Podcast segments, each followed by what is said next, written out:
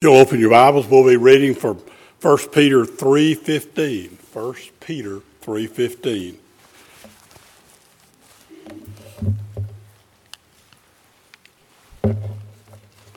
I'll be reading out a New American Standard. But sanctify Christ as Lord in your hearts, always being ready to make a defense to everyone who ask you to give an account for the hope that is in you, yet with gentleness and reverence. You may be seated.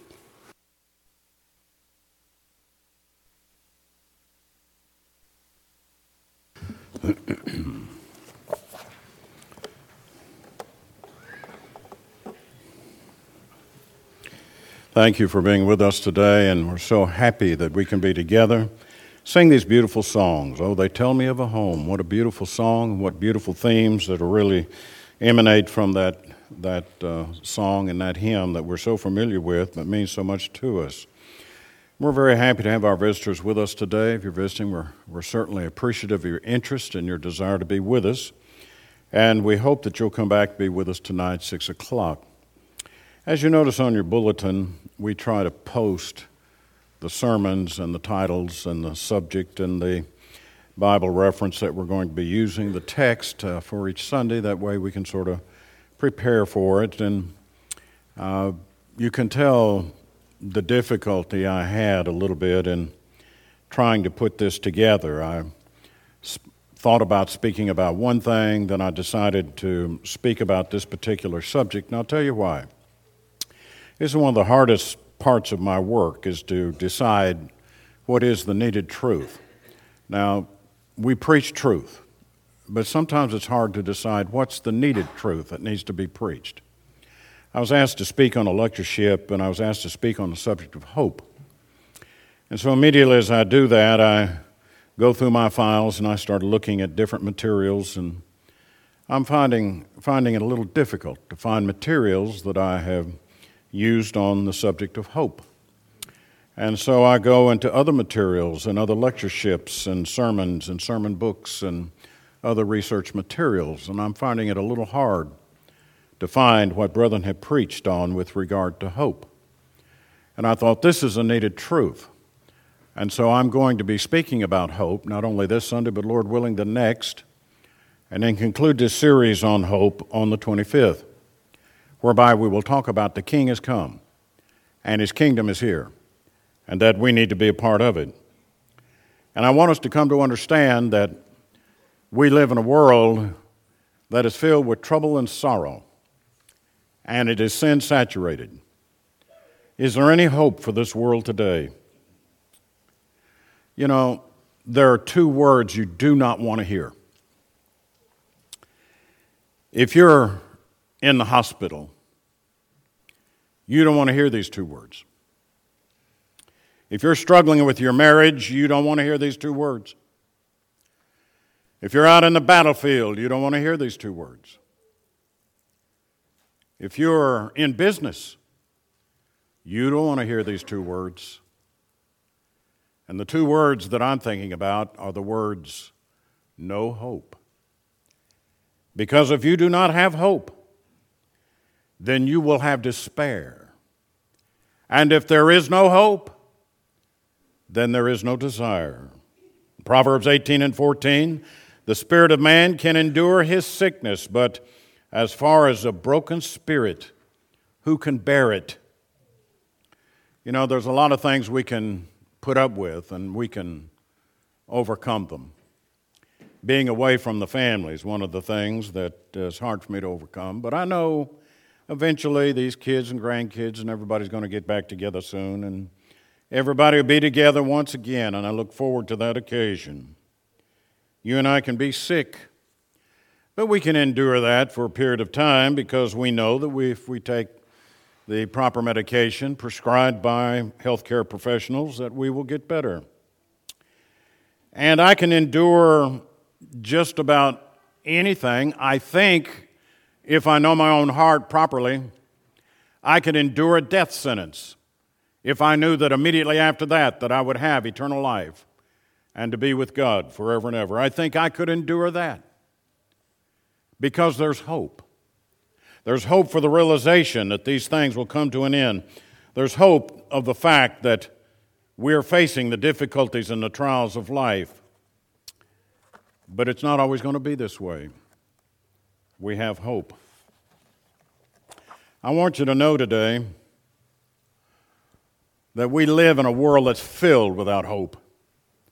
For all have sinned and have come short of the glory of God, Romans chapter 3 and 23. If you just look at that statement all by itself, you might think, well, what is there hope in? Because all of us are guilty of sin. You come to the fact of Colossians chapter 1. I've really grown to love this book of Colossians as I study it and I look at it very carefully. It's one of the prison, epistles of the Apostle Paul, and he makes mention of the fact that we were once in darkness, but because of what Christ has done, now there is light. And I'm referring to verse 13 of chapter 1. For he rescued us from the domain of darkness and transferred us to the kingdom of his beloved Son. Another passage while I'm here would be Ephesians chapter 5. Ephesians chapter 5 warns us that we're not to have any fellowship with darkness. It's an important passage of Scripture. Do not participate in the unfruitful deeds of darkness, but instead even expose them.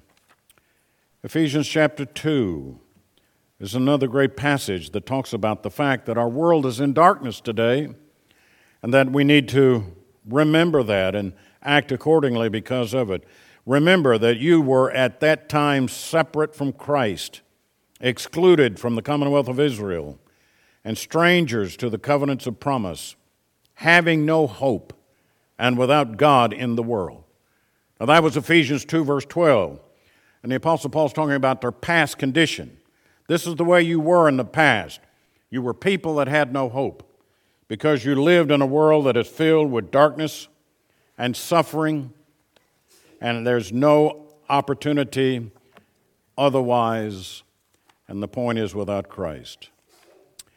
There's another Bible passage that I think is closely related that helps us understand the situation that we find ourselves in with regard to the present world. It's James chapter 4. It's an interesting verse, and I think he describes the, the world in which we live in a very appropriate way. It's in verses 1 and 2 that I think that we should spend a moment and think about. What is the source of quarrels and conflicts among you? Is it not the source, your pleasures, that wage war in your members?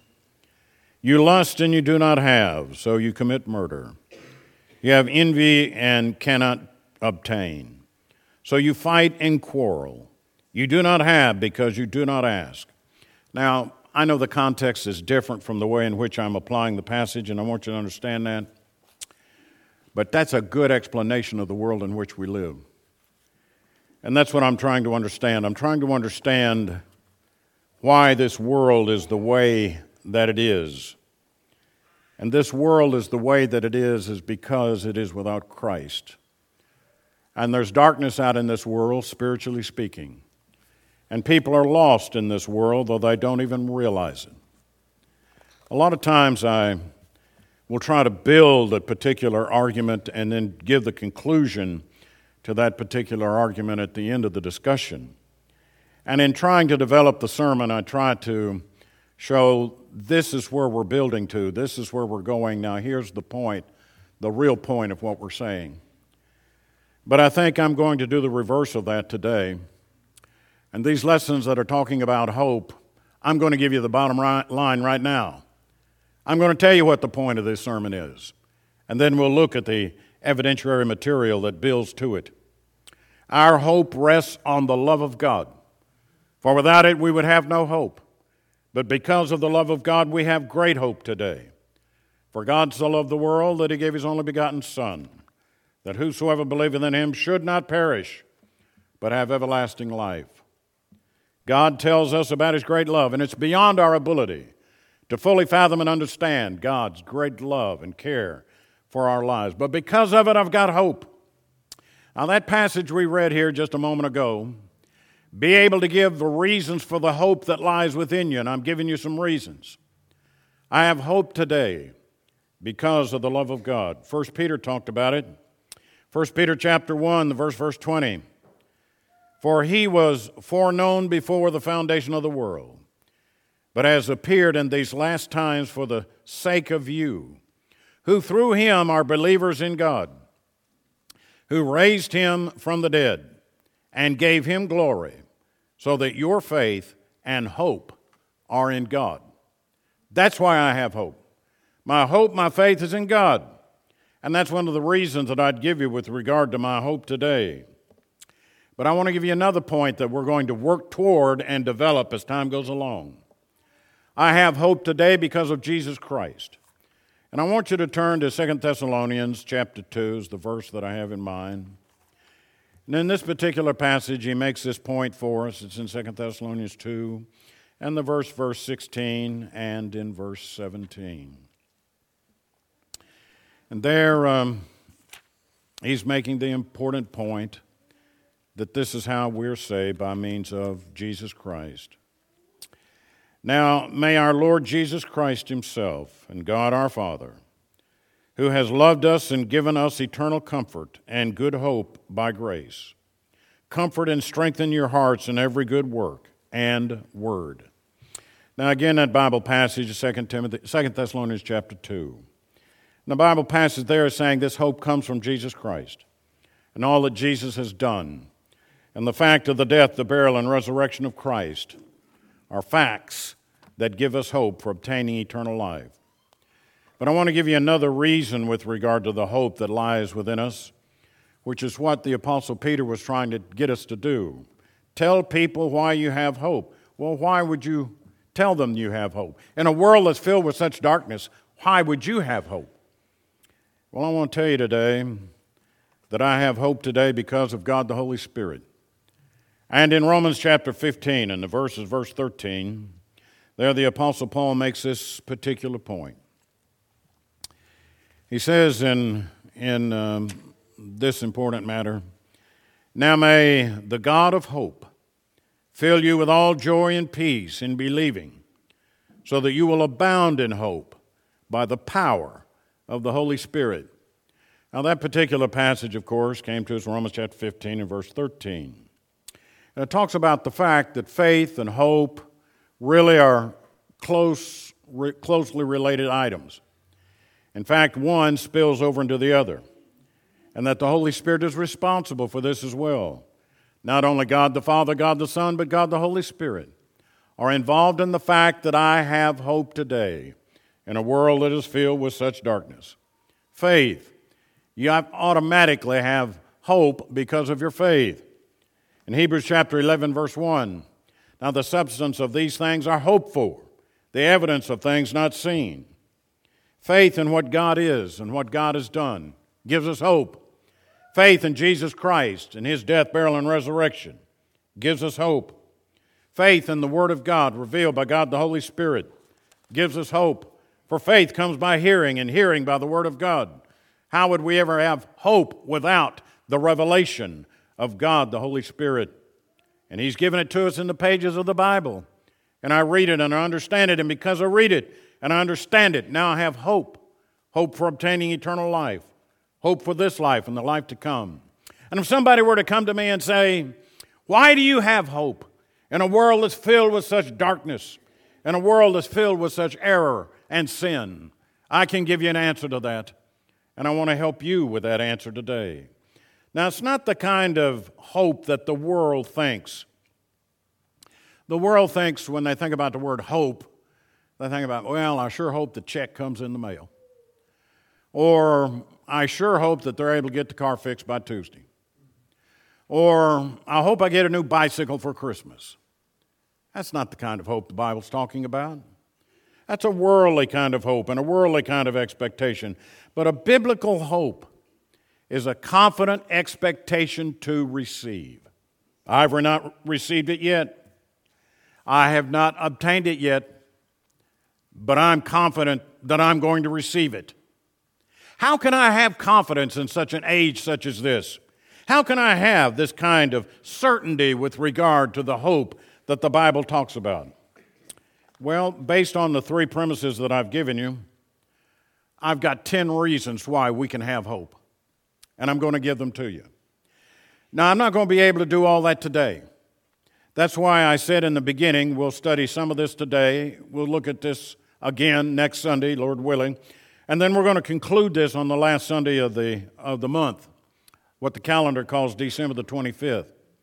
And on that particular day, we're going to bring it all together because the King has come and his kingdom is here, and we need to be a part of it. And because of that, we live in hope, a confident expectation to receive. I live in biblical hope today because of God's plan for my life. And that plan is a good plan. If you turn to the Old Testament, the book of Jeremiah, chapter 29, there you and I have studied rather carefully this matter of the book of Jeremiah on other occasions. And you'll remember how the Jeremiah is emphasizing to the children of Israel their need to repent of their sins and get back in the right relationship with God because they are facing 70 years of a terrible captivity because of their rebellion and their refusal to be obedient to the will and the Word of God. And you come to chapter 29, and in chapter 29, you come to about verse 11. And he's talking about in that section, I like to give the context so that the passage will have meaning, talking about the future and the future, even though it's rather dark right now because of sin, there is a wonderful future that God has planned for you that should fill your life with hope. And the verse is verse 11.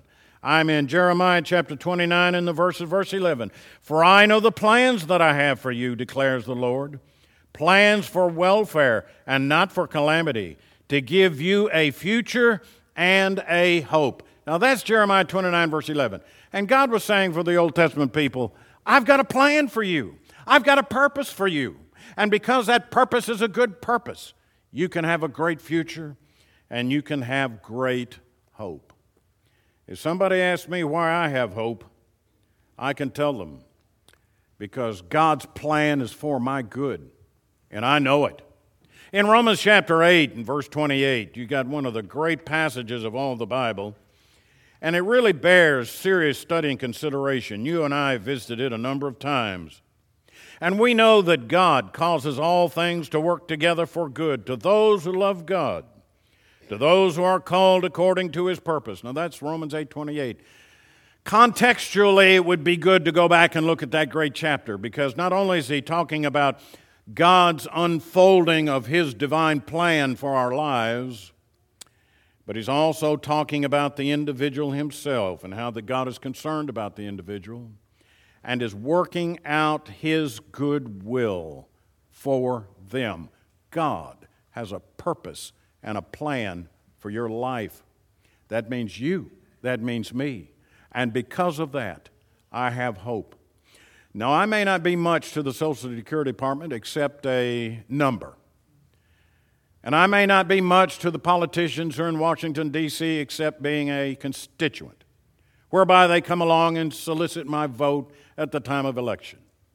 I may not be very much with regard to the military establishment that we've got in this great country, but to God, I'm something. And He's given me a plan. He's got a purpose for my life, and that purpose gives me great hope and consolation in a world filled with darkness I got great hope because God's got a great plan and it's for my good.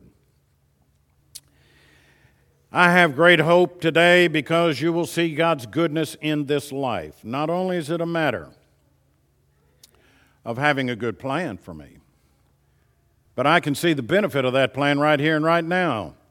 And I'm turning to Psalm 27. I'll read a couple of passages out of the book of Psalms, and I want to go to the Psalm 27. It's a, a particularly pointed passage with regard to this matters. It talks about the purpose and the plan of God for my life, which is what I'm thinking about at the very present. And I want you to notice as I read this particular Psalms in verse 13 and 14, as to the sequence of when these events take place. Now, again, I love to give the context to this matter, but I'll not be able to do that for the time's sake. But I'm going to read Psalm 27, 13, and 14. I want you to watch for it.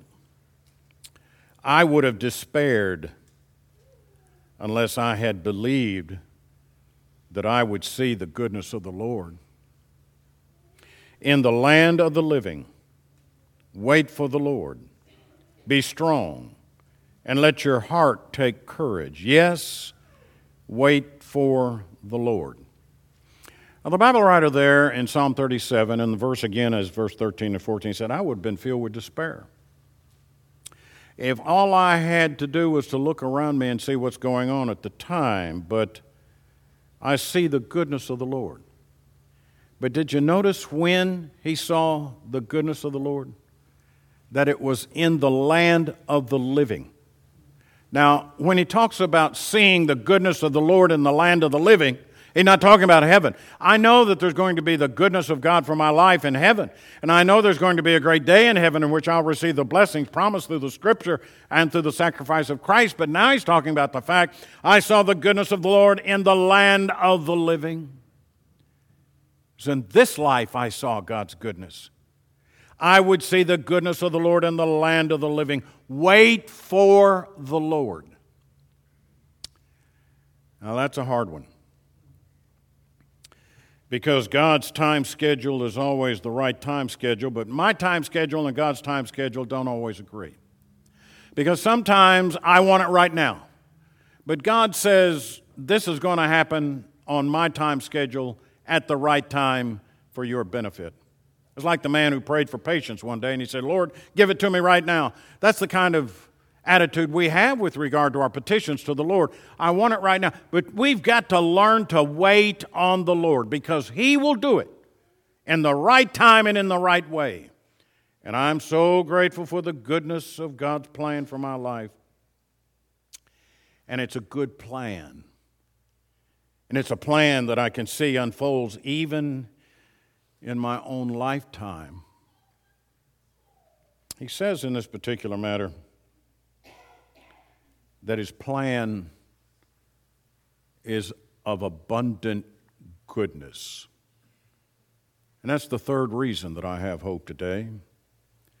And if somebody comes along and says, Do you have hope in God? I say, Yes, sir.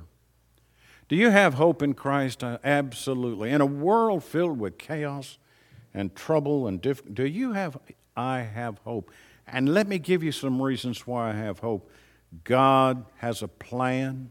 It's a plan that I can realize, at least seeing it unfold even in my own life in the land of the living. It is a plan that is filled with abundant goodness with regard to my life. And for that, I want to turn to Psalm 31 and verse 9. And I'm right here in the Psalms, so I think I'll stay with this just for a moment. But I want us to notice again the time expectation that he mentions for us. And I'm in verse 19. How great is your goodness? Now, that's my point.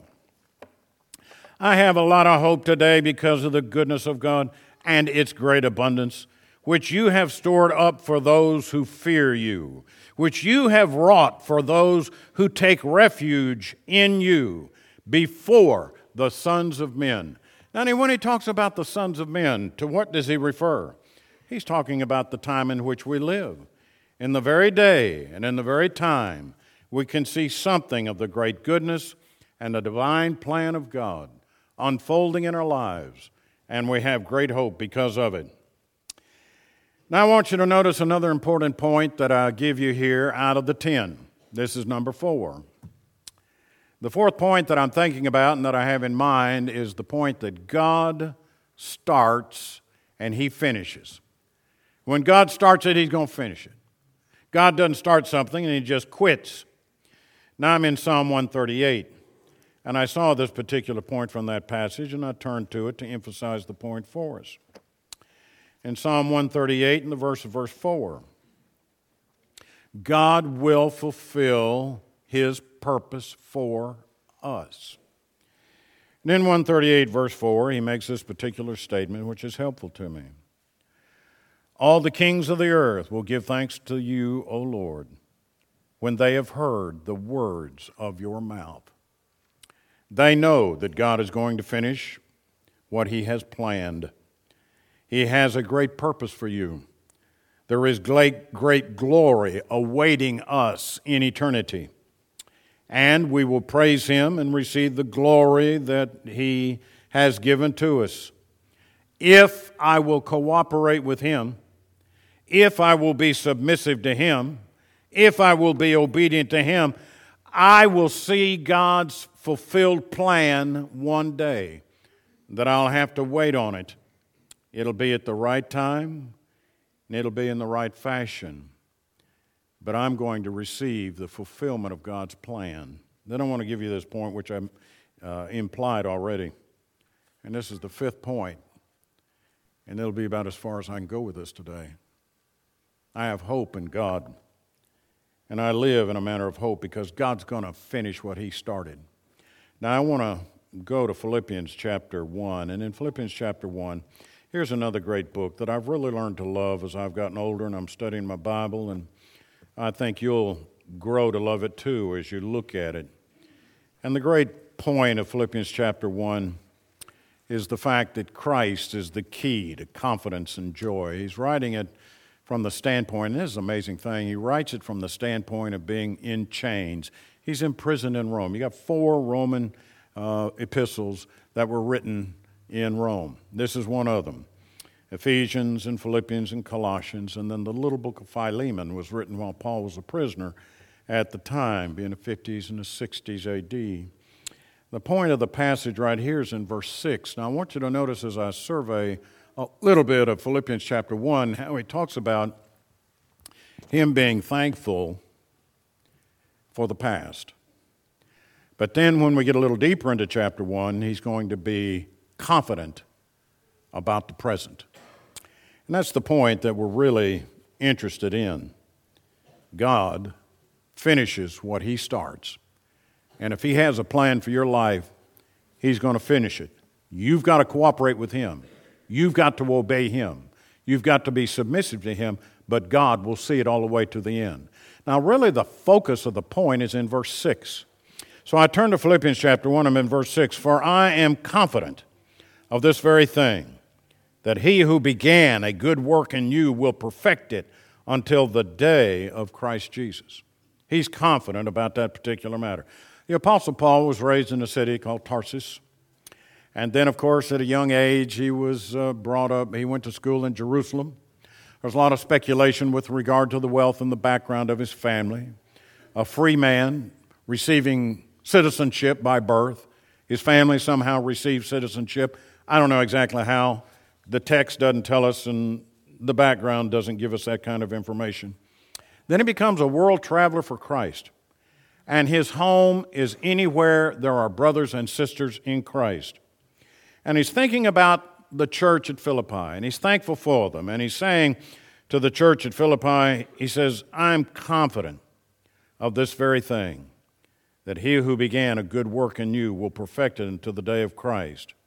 He said in verse 3, I thank my God in all my remembrance of you. See, he's thankful of the past, always offering prayer with joy in my every prayer for you all, in view of your participation in the gospel from the first day until now. And see, they had been very helpful, beneficially, with regard to the preaching of the gospel. Financially, they had helped him. And he's writing this letter of Philippians to thank them for the help and the support that they've been giving him, even now while he's in chains. He's thankful of this particular matter. But he's also confident. He's not only thankful of the past, he's confident of the present. And this word that I mentioned a moment ago, confident, comes up over and over again in this book. Greek has a way of joining words together. I call them a family of words. This, kind, this word has a group in its family, and that kind of word has a group in its family. And this word confident comes up no less than five times in this book with these different family words. For example, I'm in chapter 1, verse 6 again. For I'm confident of this very thing, that he who began a good work in you will perfect it until the day of Jesus. verse 14. And that most of the brethren, trusting in the Lord because of my imprisonment, have far more courage to speak the word of God without fear. Courage, there, as this translation puts it, is one of those family words related to confident. I'm in verse 25. Convinced of this, I know that I will remain and continue with you all for your progress and joy in the faith. Confidence, or this, uh, he's being convinced, is one of those family words related to our word and study for the present. I'm in chapter 3, and the verse I have now is verse 4. Although I myself might have confidence even in the flesh, if anyone else has a mind to put confidence in the flesh, I far more uses the word confidence twice in chapter 3 and verse 4. It's over and over and over again. And what does he have confidence in? What God starts, he will finish. And in this particular chapter, chapter 1, he started in you a good work, and I know that God will finish it. Are you going to have to cooperate with God? Some people stumble at this particular point. They think, well, God's going to finish it in me. That means I cannot fall. But that's certainly not the case. Demas hath forsaken me, having loved this present world. Over and over again, we give illustrations of people who refuse to cooperate, who refuse to be obedient to the will of God, and refuse to be submissive to the divine will of God. But if you will be faithful, faithful to the teaching of God, faithful to the Word of God, God will perfect, He will bring to completion this great work which He has in mind for you. Now, how's He going to do that? And that's the first question that naturally comes to my mind. One of the first ways that comes to my mind about how God is going to bring this about would have to be Hebrews chapter 4 and verse 12. He's talking about the Word of God there. And the Word of God is sharp, for the Word of God is living and active and sharper than any two edged sword, and piercing as far as the division of soul and spirit, of both joints and marrow and able to judge the thoughts and intents of the heart. He's going to bring that about through His Word. He's going to bring that about by my study of the Word of God and my submissiveness to it. But I tell you, more than that, I should say, in addition to that, He's going to complete this great work. You see, this is what gives me such hope. He's going to complete this great work in my life by the events that take place in my life. Now, for that, I go to Romans chapter 5. In Romans chapter 5, I'm looking at verses 3 through about verse 5.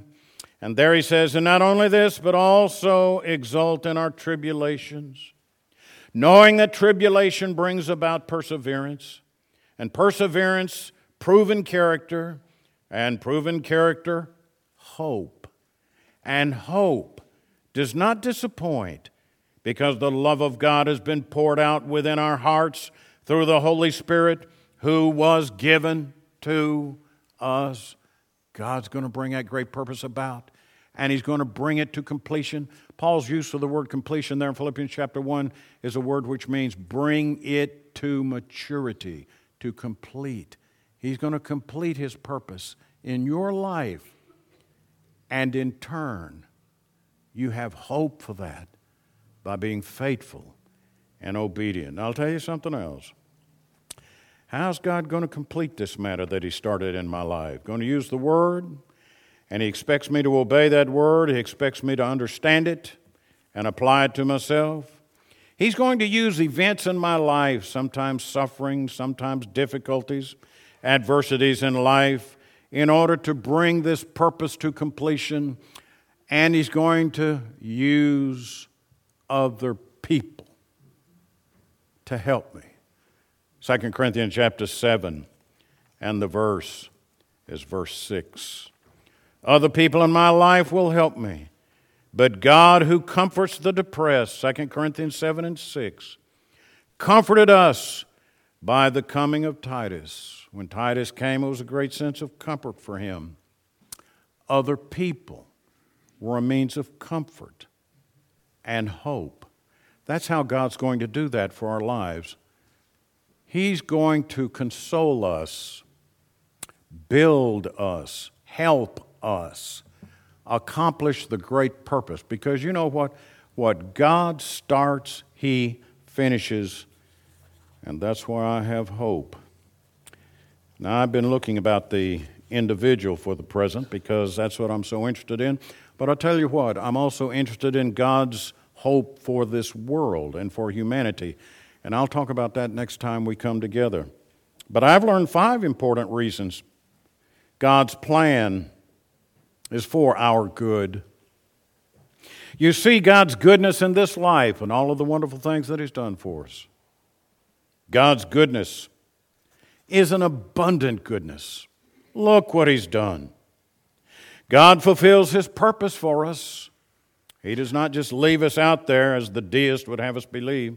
You see, you've got some brethren who I think flirt too closely with deism, whereby they think, well, God did great things in the past, but God doesn't do anything today.